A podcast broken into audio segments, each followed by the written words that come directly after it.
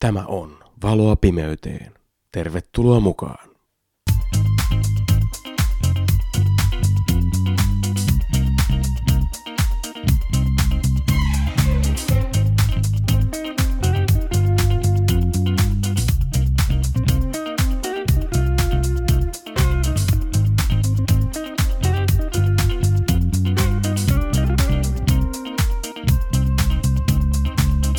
Terve vaan kaikille. Tänään mulla on mun oikein hyvä ystävä täällä studiossa, jos näin voi sanoa, vieraana. Kristian, tervetuloa. No kiitos, kiitos. Terve kaikille. Joo, mahtavaa, että Kristian Hiltunen on päässyt tänään tähän ja me vähän ajateltiin semmoista aihetta, mistä me juteltas, kun vähän tuota kristillisyyden tilaa, ehkä moneltakin kantilta katsottaisiin ja toivottavasti me onnistutaan siinä tekemään niin, että te kuulijat siitä sitten saattekin jotakin.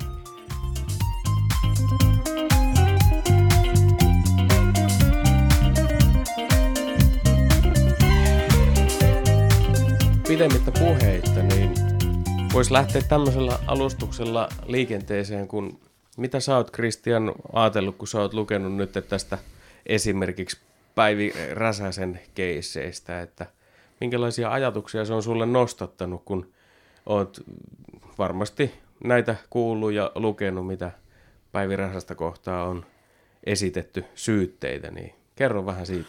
No onhan se aika surullista, että tilanne on mennyt tämmöiseen, että meille uskovaisille perusarvoista ja asioista niin joutuu nyt niin kuin tutkittavaksi.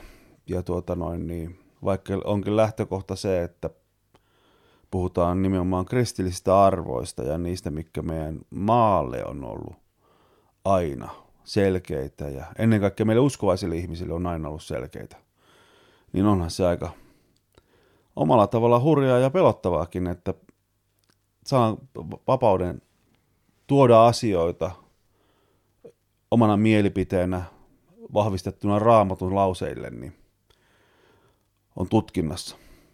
Aika pelottavaakin. Ja huolestuttavaa. On, on kyllä todella huolestuttavaa ja pelottavaa. Kuitenkin itse on ymmärtänyt niin, mitä nyt pienen elämäni on Suomessa elänyt, niin että Suomessa kuitenkin on sananvapaus ja näin edelleen, mutta kaikki viittaa siihen, että ei ole enää. Mm. Jos ajattelet tietyllä tavalla, niin se ei, se ei niin kuin ole jos et ajattele niin kuin enemmistö ajattelee, niin ajattelet silloin väärin. Niin, kyllä, kyllä. Hmm. Ehkä voisi olla paikallaan avata myös sitä, että miksi nimenomaan Päivi Räsänen asettuu näin voimakkaasti tiettyjä tahoja vastaan, niin mitä sä näet, mitkä siellä on ne perimmäiset syyt, miksi hän haluaa näin tehdä? No kyllä tämä nykytila, että että ää, ihmissuhteet luodaan niin, että Raamattu antaa selkeästi ymmärtää, että esimerkiksi avioliitto, että se on miehen ja naisen välinen asia. Eikä niinkään, että se on joko mies ja mies ja nainen ja nainen. Ja tätä silmällä pitäen Päivi on lähestynyt nimenomaan sitä avioliitto näkökantaa silmällä pitäen, että Raamattu antaa selkeästi ymmärtää ja näin me uskovaista ajatellaan, että se on miehen ja naisen välinen että semmoiseksi Jumala sen on alkujaan luonut ja sellaisena Jumala haluaa sen säilyvän.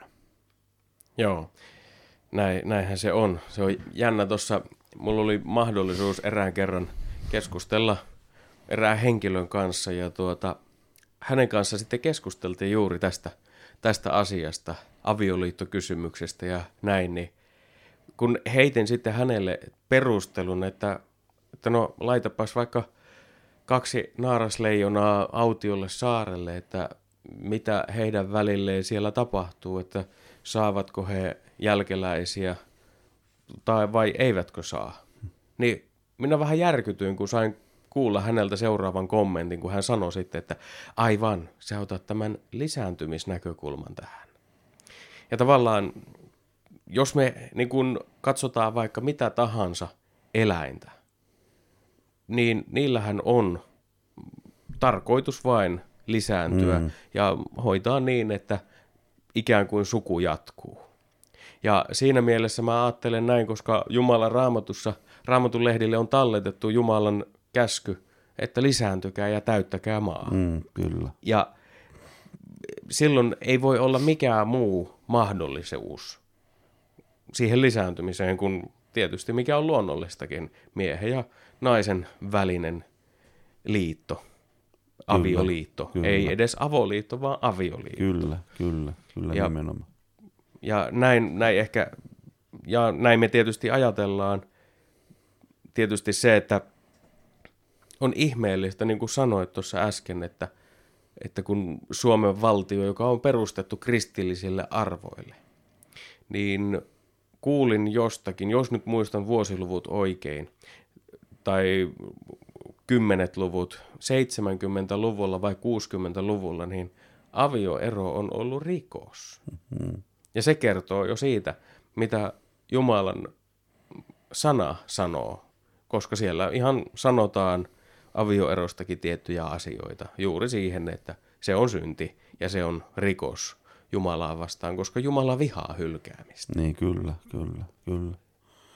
Ja mitä enemmän avioliittoja on sitten päätynyt eroon, niin ollaankin huomattu, että tätä lainsäädäntöä pitää hivene loiventaa ja nyt sitä ollaan loivennettu tosi paljon viitaten raamatun sanaan tai verraten raamatun sanaan.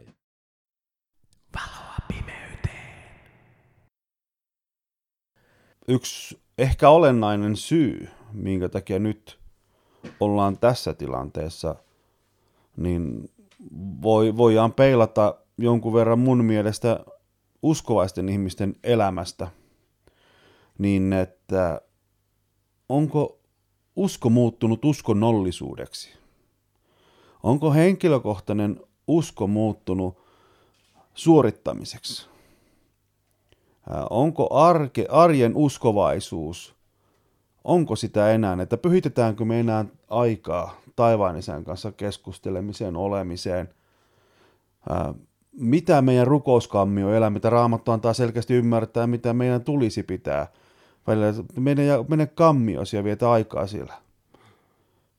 Niin onko se vai valtaako tietokoneet, TVt, pelaaminen, arjen kiireet sen, mikä meidän pitäisi pyhittää. Että onko niin sanotusti Suomen kansa ma- maallistunut niin, että menettänyt täyden kosketuksen taivaan isään. Kyllä, no toi on ihan aiheellista pohdintaa. E, Ja täytyy sen verran sanoa, että kyllä valitettavasti joutuu kyllä toteamaan, että, että monta kertaa, jos ajatellaan vaikka ihmisten elämän asioita tärkeysjärjestyksessä, niin kyllä ne hengelliset asiat valitettavasti aika lailla viimeistä joukossa usein tulee. Tai ensin ajatellaan, että no minulla on työ ja sitten minulla on perhe ja sitten on harrastukset, missä järjestyksessä nyt ikinä meneekään. ja, kyllä. ja sitten usein saattaa tulla jopa semmoinen tilanne, että jos minulle jää aikaa, niin sitten saatan vaikka joulukirkkoon mennä tai johonkin jopa muuhunkin tilaisuuteen. Se on vaan mielenkiintoista, että silloin jos se arjen kristillisyys on juuri semmoista aitoa ja elävää kristillisyyttä, mm. niin uskallan kyllä sanoa, että silloin alkaa moni muukin asia luistamaan paljon paremmin ja, ja, ja tulee vähän elämään sisältöä ehkä enemmän. Ainakin näin itse ajattelen. Kyllä. Mutta, mutta mikä, mikä siihen on johtanut, että näin on, käy, näin on käynyt sitten ajan saatossa? Niin. Onko se se, että ihmiset ajattelee nykypäivänä usein enemmän omien oikeuksiensa puolelta asioita?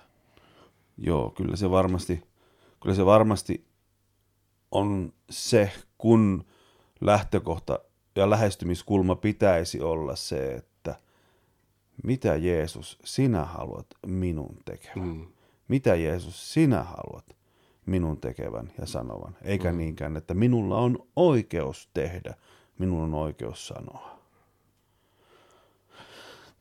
että tuota, ja seurakuntatasolla, jos, jos se muuttaa tuon ajatuksen, niin kun meillä pitäisi olla riippumatta yhteisöstä, kun puhutaan kristillisistä seurakunnista, niin meillä pitäisi olla lähtö, lähestymiskulma se, että ilman pyhän hengen kosketusta ja tuo, tuoretta kosketusta ennen kaikkea, niin me ei saataisi tehdä mitään.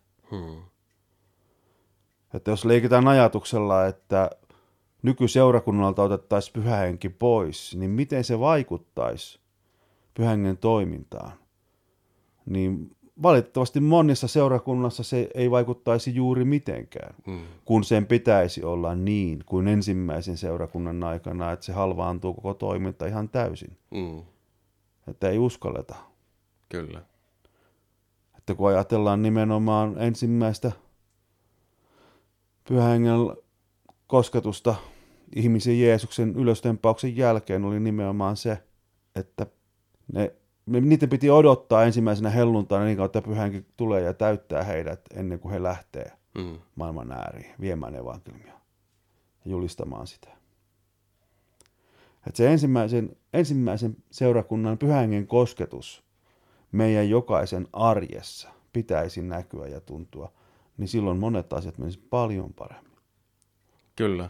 Tästä me päästään ihan loistavasti siihen, mitä tuossa jo ennen kuin aloitettiin äänittämäänkin, niin puhuin sulle, että, että tavallaan mikä voisi olla johdattamassa ihmisiä ymmärtämään nykykristillisyyden, taikka niin, sitä, miksi kristillisyydellä olisi niin paljon annettavaa tänä päivänä. Mä uskallan sanoa, että jokaiselle ihmiselle. Ja jotenkin itse ajattelen sitä, että kun esimerkiksi mitä nyt katsotaan vaikka raamattua, hmm. niin monihan kun raamattua lukee, niin silmät osuu ensimmäisenä siihen, että, että mitä ei saa tehdä. Niihin kieltoihin. No, älä tee kyllä, sitä, kyllä, älä tee kyllä. tätä, älä tee tuota. Ja luetaan ikään kuin, sanon nyt näin, negatiivisten lasien läpi raamattua. Mutta voisiko olla kuitenkin niin, oikeastaan tekisi mieli tähän kohtaan sanoa, että kun se on juuri niin, mitä seuraavaksi sanon, että se mitä me luetaan kieltoja ja tämmöisiä niin kuin ohjeita, mitä ei tulisi ihmisen tehdä, että voisiko ajatella jopa niin, niin hassusti, että ne olisi ihmiselle hyväksi, mitä raamatussa niin kuin kielletään. Onneksi ne kielletään, siis nimenomaan tarkoitan sitä, että kun ne kielletään, niin silloin Jumala tarkoittaa sitä, että ihmisen ei ole hyvä tehdä niitä asioita. Mm, kyllä, kyllä, just näin, just näin. Ei se, kun Jumala on antanut ihmisille viisautta ymmärtää, jo nämä veljet, ja, jotka on kirjoittanut raamattua, niin ei ne turhaan ole siellä. Mm. Kyllä niihin sisältyy elämän viisaus. Että kyllä vinha perä on, että jos niitä pystyy seuraamaan ja toteuttamaan, kaikkea pitää kumminkin ymmärtää, että niitä ei velvoiteta elämään eikä tekemään. Ja ehkä tämä on se, että kun niitä ei ole velvoitettu eikä me olla tehty ja suoritettu, älkää käsittäkö väärin suorittamista, vaan nimenomaan niin kuin raamattu antaa ohjeista. Niin ehkä se on se juttu, minkä takia me ollaan tässä. Hmm. Kun ollaan omassa henkilökohtaisessa uskossa, sen kautta tämä kaikki kumminkin toimii, jokaisen oman henkilökohtaisen uskon kautta – vähän niin kuin harmaalla alueella. Mm.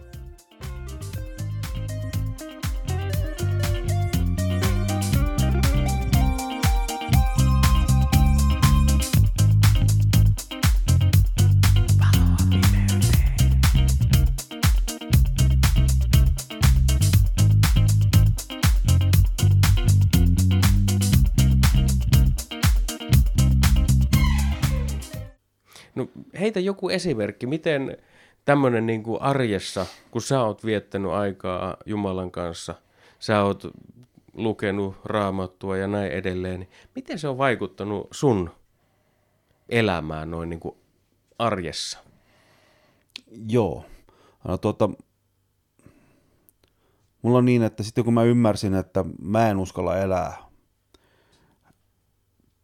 elämää työtä tehdä ilman, että mulla on periaatteessa koko ajan niin kuin rukousyhteys taivaan isään, niin oikeastaan mun päivä lähtee sillä käyntiin, että aamulla kun mä herään, niin mä siinä samalla kun aamuruuteen ja keittelen kahvia ja lueskelen raamattua ja vietän rukouksessa taivaan isän kanssa aikaa, niin aamulla ensimmäisenä melkein, että hyvää huomenta rakas Jeesus, mitä sä haluat mun tänään tekevän. Hmm. Siitä se päivä käynnistyy ja se linja on koko ajan auki ajatuksessa huokaillen. Koko ajan kun mä liikun, niin taivaan iska on mun kanssa, kun mä oon niin heikko uskovan, että ilman sitä mä en uskalla liikkua. Hmm. Ja illalla viimeisenä, siinä kun lueskelen ja vietän taivaan iskan kanssa aikaa, niin kyllä viimeisenä kiitän päivästä ja siitä yhteydestä, minkä taivaan isä minuun pitää. Hmm. Joo. Niin sen mä oon huomannut, että silloin se usko on muuttunut semmoiseksi rikkaaksi ja raikkaaksi. Ja koko ajan, ei mun tarvitse murehtia, vaan kaikki vaan asiat vaan tapahtuu, niitä ne vaan menee eteenpäin. Jeesuksen kanssa. Mm, kyllä. Joo, ehkä tuossa rukouselämässä, se on mua viime aikoina paljon puhuttanut, niin siinä meillä ihmisillä tahtoo olla se ongelma, että me suhtaudutaan vähän väärällä tavalla siihen.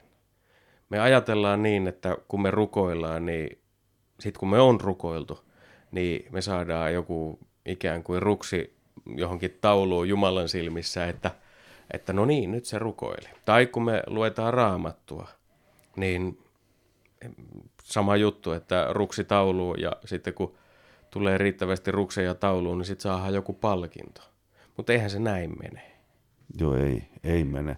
Ja mun mielestä niin kuin, äh, viime viikon sunnuntaina, kun sinä opetit just tästä aiheesta meidän seurakunnassa, niin toit hyvin sen tilanteen esille, että se ei voi olla, meidän rukouselämä ei voi olla niin, että meillä on tilauslista asioista.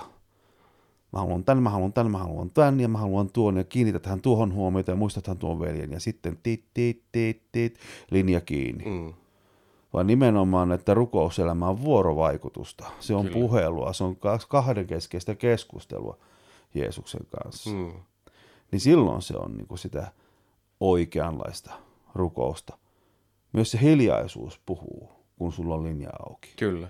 Eli voisi ajatella näin, että Jumala ei tarvii meidän rukouksia, eikä Jumala tarvii meidän raamatun lukua, vaan me mm. itse tarvitaan sitä. Kyllä, nimenomaan niin. Että niin kuin siinä opetuksessani mainitsin, että, että se on suhteen ylläpitämistä, niin, rukous ja raamatun luku. Ja siitä nyt sitten tietysti, kun ruvetaan keskittymään nykykristillisyyden tilaan, niin me suoraan päästään siihen, että jotakin on muuttunut radikaalisti. Mm. Onko, tuo oli hyvä pointti, mitä sä sanoit, että onko siitä kristillisyydestä tullut liian suorituskeskeistä. Mm. Koska eihän Jumala, niin kuin äsken jo totesin, niin ei Jumala tee mitään ruksitaulukkoa, että, että nyt mitä enemmän käydään seurakunnassa, mitä enemmän luetaan raamattua, mitä enemmän rukoillaan, että sitten tulisi palkinto niistä suoritteista. Niin, kyllä. Vaan nimenomaan Jumala haluaa sitä, että nämä äsken mainitut uskon elämän ja kristillisen elämän kolme peruskulmakiveä, raamatun luku, rukous ja seurakunta, että ne vois kasvaa tasapainoisesti, että ihmisestä voisi tulla tasapainoinen e, ihminen, tasapainoinen uskova, no, tasapainoinen kristitty. Ja silloin siitä mun mielestä poistuu sellainen ajatus, että nyt mun pitää. Niin, kyllä, kyllä vaan silloin se muuttuu, että minä saan. Niin, nyt mä saan tehdä kyllä, asioita, kyllä. että mä opin tuntemaan mun luojasta, mun pelastajasta, mun vapahtajasta enemmän. Ja kyllä se silloin muuttuu myös sitten se ää, raamatun lukeminenkin eläväksi, että totta kai pitää aina muistaa, että mitä kannattaa tehdä, kun avaa raamatun, niin kyllä sitä ennen kannattaa hiljentyä ja sanoa, puhua vähän aikaa taivaan isän kanssa – niin sä opit ymmärtämään sitä sanaa, se aukeaa ihan toisella tavalla. Hmm. Kun se kumminkin lähtökohta, että noin pari tuhatta vuotta vanhaa tekstiä, niin ei se aukea, jos ei siihen valmistaudu ja linjoja avaa. Kyllä. Ymmärtämään sitä sillä sielun tasolla, millä se kuuluu ymmärtää. Mm. Ja milloin sä saat sitä hengellistä ravintoa. Kyllä, se on juuri näin. No mitä sitten, jos lähdetään, jos nyt kuulijoiden joukossa olisikin joku sellainen, joka miettii, että miten hän voisi lähteä niin kuin elämäänsä rakentamaan näiden asioiden varaan. On ehkä jonkinlaista ratkaisua jo tehnyt Jumalan ja Jeesuksen puoleen, niin mitä, mitä ohjeita, mitä vinkkejä sä, sä antaisit tämmöiselle henkilölle? Niin. No kyllä lähtökohta on ennen kaikkea se, että ensimmäisenä Raamatussa sanotaan, että kiitoksen kanssa tuoda niitä rukouksia. Niin ensimmäisenä tietysti kiittää siitä, että jos oot tehnyt sen ratkaisun, että sä oot ottanut Jeesuksen osaksi sun elämää, niin sitten myös sillä samaisella rukouksella pyytää taivaan isää, että se avaa sitä raamattua, antaa sulle ymmärrystä siihen lukemiseen, että se ei ole pelkkää suorittamista, vaan nimenomaan, että se on tunnetilaltaan nautinnollista. Sä tunnet sen, kun pyhä henki antaa sulle ymmärrystä sen asian osalta, Hmm. missä mennään. Ja sitten tuoda se sitten siihen arkeen, että aika ajoin, kun sä oot päivässä, niin muistat aina silloin tällöin kiittää taivaan isää, että kiitos, että oot mun kanssa. Niin sä tulet yllättymään siitä, kuinka sun arki tulee muuttumaan. Kuinka se tulee muuttumaan henkilökohtaisen uskon elämisen kautta keskeiseksi. Että se tulee niin osaksi sinua, että se ei ole enää suorittamista, vaan se on sinä ja Jeesus. Hmm. Kyllä. Suhde, suhde, Nimenomaan. suhde. nimenomaan. Kyllä. Tämä ei, homma ei perustu mihinkään muuhun kuin suhteeseen. Mm. Jos se alkaisi perustumaan johonkin muuhun kuin suhteeseen, niin ei tässä todellisuudessa olisi sitten enää mitään tekemistä millään muulla kuin vaan niillä suoritteilla. Niin, kyllä, kyllä. Ja, ja, ja kyllä on, on mahtava vaeltaa uskossa ja tietää, että pyhä henki on johdattamassa ja auttamassa joka hetki ja, ja antaa viisautta ja antaa ymmärrystä.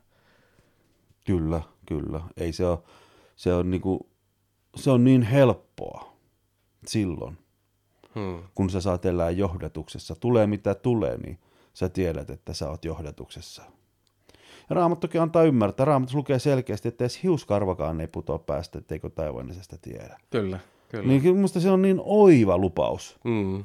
Niin miksi ei eläisi semmoista elämää, sellaista täydellistä elämää Jeesuksen kanssa? Itse niin vajaana ja heikkona, mutta Jeesuksen kanssa. Kyllä, kyllä. Joo, ja silloin se alkaa se rukous ja sanan luku ja seurakuntakin, vaikka vajavaisia ihmisiä seurakunnassakin on, niin mukamas, niin, niin, niin se alkaa saamaan vähän uuden ulottuvuuden, eikä ihan vähänkään. Niin kyllä se just niin on. Ja se on kyllä niin valtavaa Hmm. siinä tilanteessa. Kyllä, se on.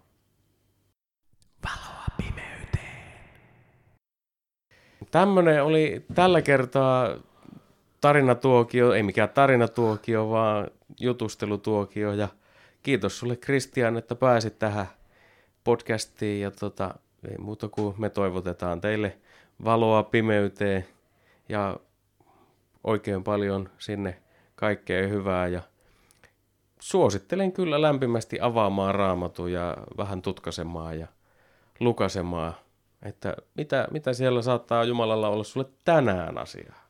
Joo, ja ennen, juuri, juuri näin ja ennen kaikkea päästä Jeesus pyhän hengen kanssa osaksi sun elämää, niin siitä tulee iso osa sun elämää ja sun, elämä tulee sen jälkeen helpottua. Ei tuu puuttuu ongelmia, sitä se ei tarkoita, vaan sulla on paras ystävä, joka sun kanssa kulkee läpi sun elämä. On valtava niinä hetkinä, kun saa elää lähellä Jeesusta, kun kävelee jossakin kaupassa vaikka, niin huomaa ajattelevan sitä, voi rakas Jeesus, kuinka mä rakastan sua, ja sä tunnet, kun sulle sanotaan takaisin, niin myös minä sinua. Hmm.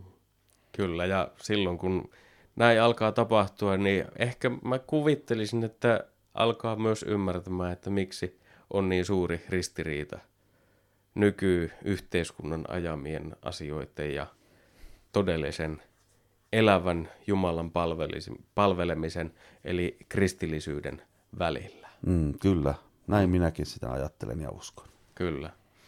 Kiitos kuulijoille ja ei muuta kuin palautetta voitte laittaa vaikka sellaiseen sähköpostiin kuin valoa pimeyteen at gmail.com. Kiitos, moi!